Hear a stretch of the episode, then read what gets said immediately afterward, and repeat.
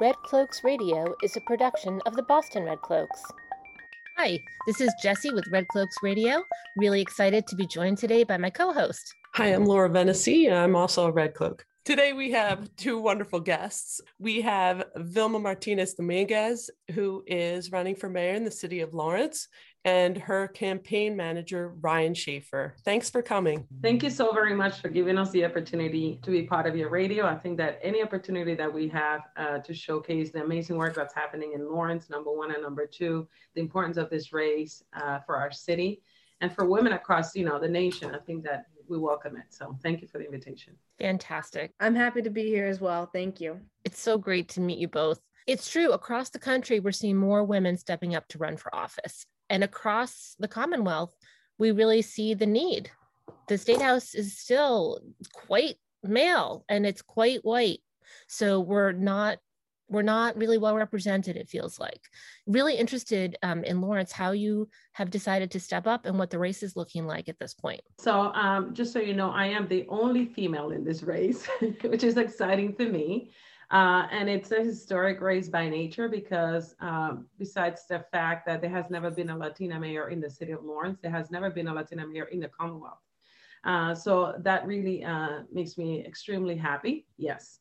Um, and I think that, you know, uh, we, we need this opportunity. I think that we look at look at the representation, right? 51% uh, makeup is the demographics for Lawrence. 51% uh, it's, it's, it's women who live here. But yet, I don't think we're well represented across the board, even though as a, as a, as a government, we're doing a better job at, at making sure that we do that more intentionally. I think it's important that we continue to support women like me across the state and across the nation so that we have people at the table. I heard a thing, uh, a saying that says, if you're not at the table, you're part of the menu. And I think that by having us, yes, at the table, having those conversations, uh, and also uh, bringing our perspectives, that we're going to be able to, to move the needle in any direction. So I'm excited. It's it's totally cool. And when you think about the composition of any community, it's really nice for residents to get to see someone who's running the city who they feel like is going to listen to them and understand. And you've had a wealth of experience actually helping people forming partnerships and coalitions in the city. So maybe we could talk a little bit about, you know, what does leadership look like for you? Because you've actually executed a bunch of really important projects. I think that leadership starts from a young age. For me, I'm the oldest of six siblings. So I had a lot of responsibility, a lot of expectations set forth for me. And I think that that has transpired, has moved on with me in my life. And in me, and for me, a leader has so many great qualities, right? Number one, he has to inspire you got to motivate people to move. You have to mobilize. In order to mobilize, you need to inspire. You need to live by example. Uh, you need to have courage because there are going to be times where you're going to make very difficult decisions for a lot of people or on behalf of people. You need to have clarity and vision. Uh, you need to be really consistent, have commitment and passion, um, and have a lot of integrity. Uh, it doesn't matter where you're at. You have to really follow your values and your morals. But the most important thing for me, I think it's humility. You need to be humble because and compassionate. So those are some of the things that I see um, as a leader for me. And uh, you got to love what you're fighting for and be committed for the long run, right? Because otherwise, if you give up too easily, especially you know when it's been so difficult for us women to get to the point where we're at today, all of our gains, I think that is important that we continue to elicit those those um, those characteristics. So, and I want to say for me, I've had a lot of, I mean, I've had, I've asked, I've been asked the question a couple of times, you know, who are your leaders? Who are your local leaders? Who are, to me, my leader, it's my grandmother. She is 94 years old. She is the strongest woman I know. She has the greatest resolve. She has sacrificed so much for us. She took a leap of faith, traveling from Dominican Republic to the United States on her own. Uh, taught us a lot about family values and about, you know, was our voice since we were little. And even you know at, at, the age you know that she she grew up in and she had you know to live with worse stereotypes that we do right? And in different uh, sort of status as a woman. I think that she's she has remained so strong to us. And i think that that's my local leader. That's my inspiration to me to my daughter my grandbabies. I have two granddaughters. And i think that i would like to see that's what i want to run too i want to i when i was growing up i didn't see someone like, like in this position. And I think and that I, I want to be able to be that model, that sort of pe- person that people can relate, other women can relate. And at a sort of national level, I want to say, of course, our vice, you know, vice president, because she is the highest person in command. Yes, she's a whole package to me. She's knowledgeable, she's bright, she's smart, she's relatable, she's funny, she's inspirational, and most important, she's compassionate. And I think that I I I can't relate to her. So definitely.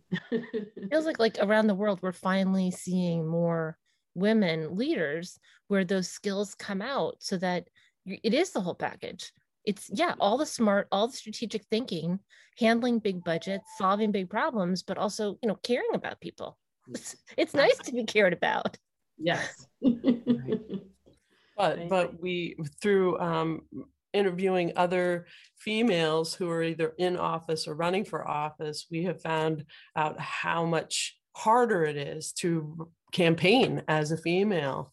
Um, maybe you can tell us about your challenges there a little bit. I think you first of all you have to acknowledge right off the bat that there's a double standard right for for female candidates across the nation. Doesn't matter where you are running for office or any actually any any sector any space where you're competing for a position this is what you're going through so uh, i think that we as women are held at a higher standard uh, criticized sometimes for being too emotional, sometimes too tough, or, or not too tough or too tough. Um, there's no right. happy for us.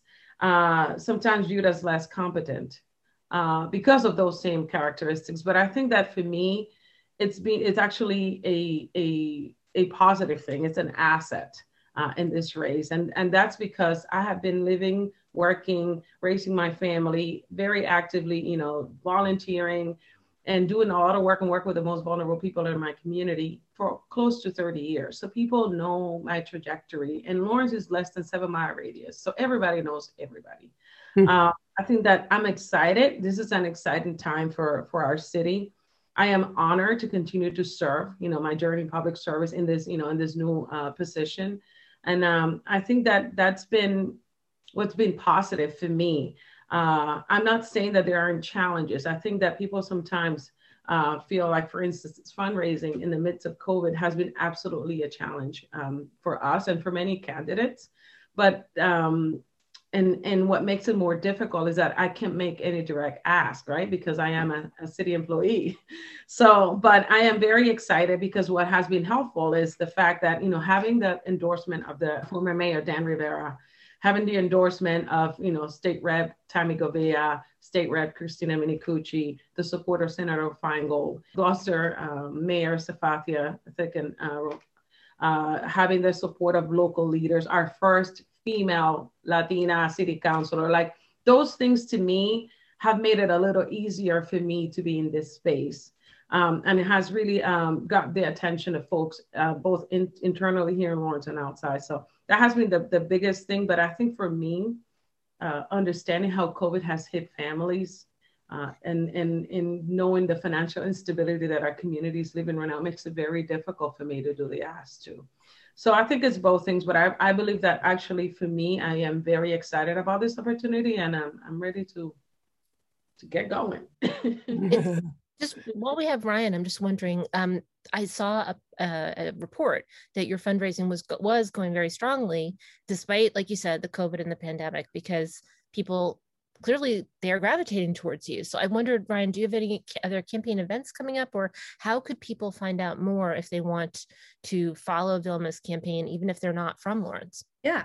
So, I mean, first and for- foremost, she has an excellent website, um, vilmaformayor.com. So you can check her out there and just read more about her and her story. We're also on social media, so you can follow her on Twitter at Vilma for Mayor. And she also has a Facebook page that's Vote for Vilma. In terms of events, we have an event coming up on the 19th, which is next Wednesday, and it's hosted by State Representative Tammy Govea. So that's a virtual fundraiser where you know you can go learn more about Vilma if you ha- haven't heard of her before and, and, aren't familiar with the race, but also um, to support a woman of color who's running at the grassroots level. Um, so always important. Um, yeah, so join us then. it's great. Well, and I'm thinking also because you said you've been involved for so long, you've had a lot of experience with exactly what a mayor needs to do in terms of coalition building. I, I believe so. I believe that out of all the candidates that are running, I'm the one with the most well-rounded sort of set of experiences. So I started out working, you know, locally. I was an advocate and an activist working, you know, with survivors of domestic and sexual violence. I worked with um, men and women without health insurance, you know, immigrant new immigrants come into the to the to the country. I've worked, you know, uh, and that that kind of work and programming gave me some sort of understanding, better understanding, because I feel as an immigrant, I have lived immigrant experience. I was born in this country, but never raised here. I came back when I was 17. So I had all the same experiences, even though I do, I am a citizen.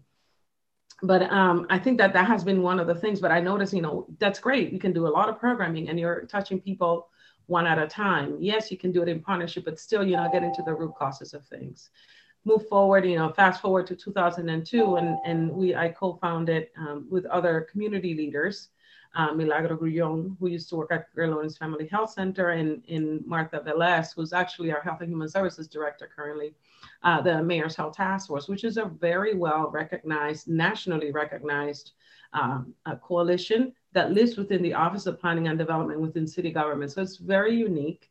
We have about 80 member organizations that expand nationally. It is a hub for, for uh, policy and systems change. Uh, we understand that unless you create policies that equalize sort of uh, opportunities for people, you really can't move forward. If you don't make it a default choice, the healthy, the just choice, the, the default choice that you're not doing what we need to do. And then, um, and that has been one of the most actually fruitful work that I've done and the most creative work that I've done.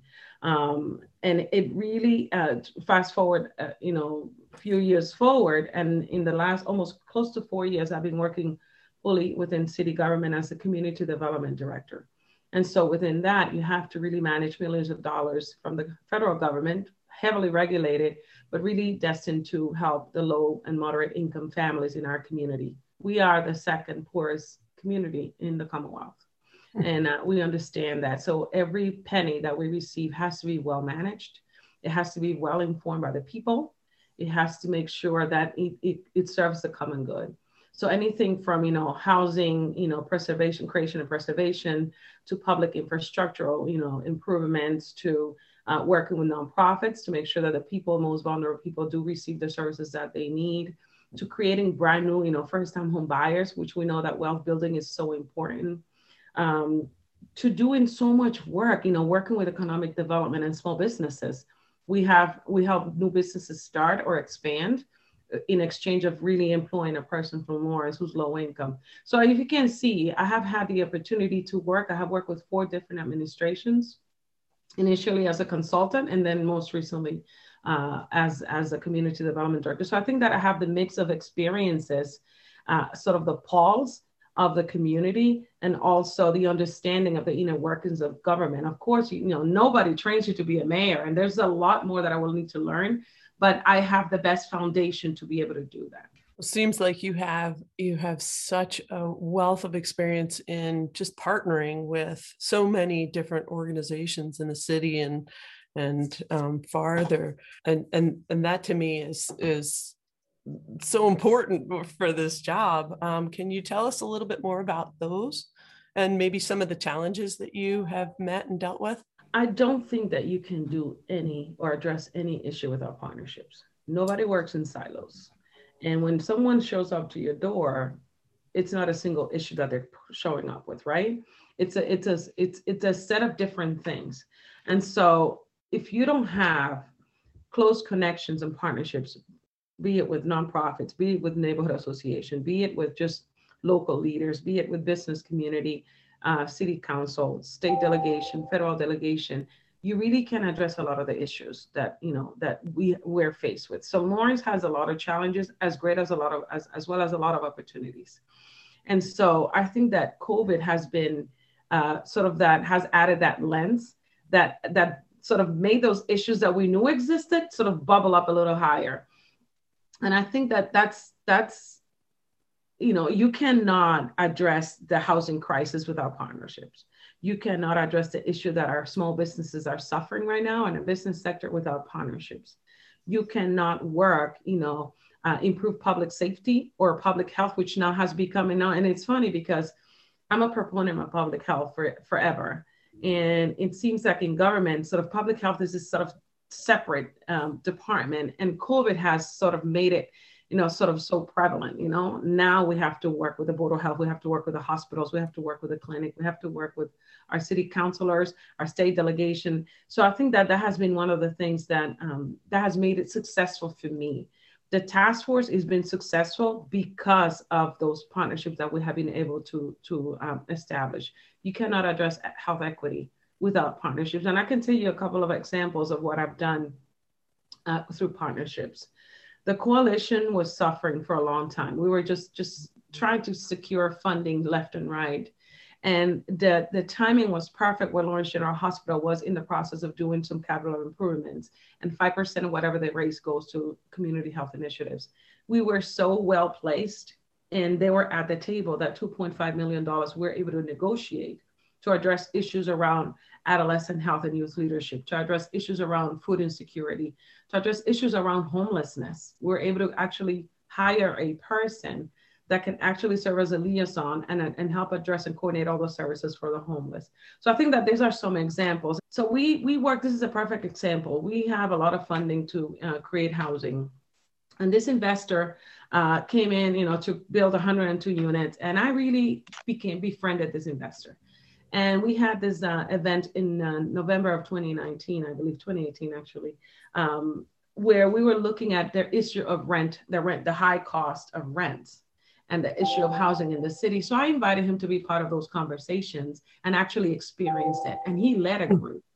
And it wasn't after that that he came back. He was already thinking about, you know, rehabbing. That was that was one of the expectations of the former mayor, rehabbing a couple of multifamilies and then selling them to, you know, to people. I convinced him to keep the cost low, even though there were lost money in that process, and also to do a, a raffle and a lottery. I mean, for so that two low income first time home buyers who we assisted with our program got into those houses. So that's just an example of some of that creative stuff that we've done through partnership. Well, to me, it also says it, it says so much about how much you care about the community. You know that it's not just about getting the money spent properly and um, you know doing your job. It's about really helping your community. So thank you. Well, in that relationship building, I'm wondering in that on that mm-hmm. line, there's so much disparity across the Commonwealth. And Lawrence has been so hard hit and for such a long time that it's hard to break the cycle because you're right, housing, food insecurity right off the bat hold you back. I'm wondering about your take on COVID because all the maps have been making it incredibly clear. Race and wealth are showing really different impacts. It really has, and I think that Lawrence already had challenges. So you you can you can forget that Lawrence you know experiences horrible gas explosions in 2018. We're still recuperating from that. There's small businesses that never reopen Um, people were displaced, and we have an issue here with how when where we have we're very densely populated. So it says the, the census says 80,000 people. I will tell you at least 100,000. And, and, so imagine that, how many people live per square mile here. Uh, and so you have that issue and you have the issue of poverty. So you have housing and financial instability and poverty. That's it. That, that just, just creates an, an imbalance in your life and, and an inability for you to thrive. Um, you think about education you know, our school has been in receivership for a long time uh, because we're underperforming. But it's not that so much teachers were bad; is that you're living in a house, you're, you know, you you are being evicted, uh, you don't have enough to eat, or you don't have the proper food to eat, you don't have transportation, uh, you have, you, you know, you lack medical care, your parents are working two jobs. The unemployment rate right now is 14.5 percent compared to the state that's 6.6 and we're not even addressing underemployment because our median household income it's it's less than $45,000. And if you look at per capita, it's about 20,858. So, and this is just general. If you look at probably break it down by women who are the primary head of households who were harder hit in COVID because they're the ones typically because they're the lower earners, they're the ones staying at home. Uh, they don't have childcare, proper childcare. I wouldn't want to send my child in COVID times to a childcare when we saw, you know, there were there were clusters of of, uh, of children and teachers coming out with COVID. Uh, and then you look at test sites, right? So forever, Lawrence, you know, had didn't have enough testing sites. And now the vaccination sites, when it was established, the regional one, it was primarily serving nearby communities. So, but Lawrence is also very resilient, very creative. We don't wait until people, you know, figure things out for us. The first shelter that opened in this in the whole state for quarantine was in was Lawrence who put it together because we understood our communities very densely populated. We needed to depopulate. Uh, we didn't have enough testing site. The former mayor purchased a van, a mobile health unit that went to different places, meeting people where they're at so they can get vac- um, tested. Now, vaccination, we have a we have three sites in Lawrence. One of them was created just for Lawrence residents to make sure that we get people vaccinated. And now you know what they're doing? Uh, pop up vaccination sites at churches, at small businesses downtown, so that we demystify some of that vaccination. So these are just some examples. I think that yes, we are having a lot of struggles. We still are. Um, educational and the digital divide is a real thing for us as well. But as we, I think that you need, this is why you need someone like me there that understands the root causes, socioeconomic factors that impact people's lives, understand how what are the, some of the policies and system changes that we can implement to change the status quo and then to move the city forward. So wow, thank you so much for all that. Um, so is there is there anything that you think that that the uh, that we can do for you There's many things that you can do for me and, the, and your listeners. Yeah, my vote. Thank you. One of the things that you can do is really encourage people to support women like me. The more women Absolutely. like me that you have in public office, the more diversity we add to the table and the conversations, the better it will be for everybody. Yeah. I've always believed that if you help the most vulnerable person and you provide the resources for that person, you are helping an entire community. So I think that that will be number one. And number two, for second, check out my website, vilmaformayor.com. Uh, become involved, be a volunteer. We're going to need help just knocking on doors. It doesn't matter, you know, if you're not from Lawrence, we need someone here to make sure that we, we get the help that we need. It just grassroots just support grassroots candidates like me. Yeah ryan tell us more because more people are getting to know each other across the commonwealth and becoming interested like i better pay attention to local races because people who run for mayor or city councilor someday might run for state government and then influence the state house making it a more representative body so yeah ryan tell us again remind us about the events that are coming up yeah i mean exactly to your point um, it starts at the local level and it's really important to get involved at the grassroots level and to know what's happening in your community. You know, in ways you can support Vilma, secure.actblue.com slash donate slash Vilma. I would say financially, that will help us reach the most voters you can. In addition, volunteering, I think that if anything, the pandemic has expanded opportunities to get involved in campaigns, both virtually and also I think that with this past year, we know that it's just so important to be involved and to volunteer for candidates that you care about. So definitely there will be opportunities to volunteer either with virtual phone banks that we'll be having in the future or with door knocking. And if you're not from Lawrence, you know, and you care about Vilma and you're excited about her, that's the best way that you can help her other than donating. And then to repeat, um, we have an event coming up on the 19th next Wednesday with uh, State Representative Tammy Govea. Um, it will go from 6 to 7 and uh, there's a registration um, form that I can share or or you can share. So anyone who's listening can just find it, and okay. and they can also visit the website, which is great. Um, it's so nice spending time with you. Uh, we've done this before, where we meet a candidate earlier on, and we would love to invite you back because it's nice for people to get to follow what is a race like. You're bringing so much to the table right now. It's it's really inspiring. Speaking about where we started on leadership, that's what leadership is. It's getting people to feel like there's some hope and there's some potential and that things can change. I love my city and i'm running because first of all my love and, and my my sense of responsibility for it. I've been here 30 years. This is where my family have been you know raised my kids. I have three adult kids. They all live here. Uh, this is where I've, I've really advocated for people and and this is where i've served. So i think that this is the perfect time and right time right choice is my slogan right time because I'm done raising children. My my youngest just graduated college last week. So I'm really pretty much done with that. I'm just taking care of my grandbabies, which is two, almost three, three girls, all three girls. Um, And I think that I want to create opportunities and a future for them, you know, for the next generation so that they can be inspired to serve, number one, and number two, inspired to care for their city. I think that if we don't care, you're not committed, you're not gonna, we're not gonna do anything with the city. You can sit and complain or you can actually act. Right. And so I've chosen to act. Thank you so much. Thank you so much, Vilma. Thank you. It was great to meet you both. Likewise. You've been listening to Red Cloaks Radio, a production of the Boston Red Cloaks. Find us at bostonredcloaks.com and have a great day.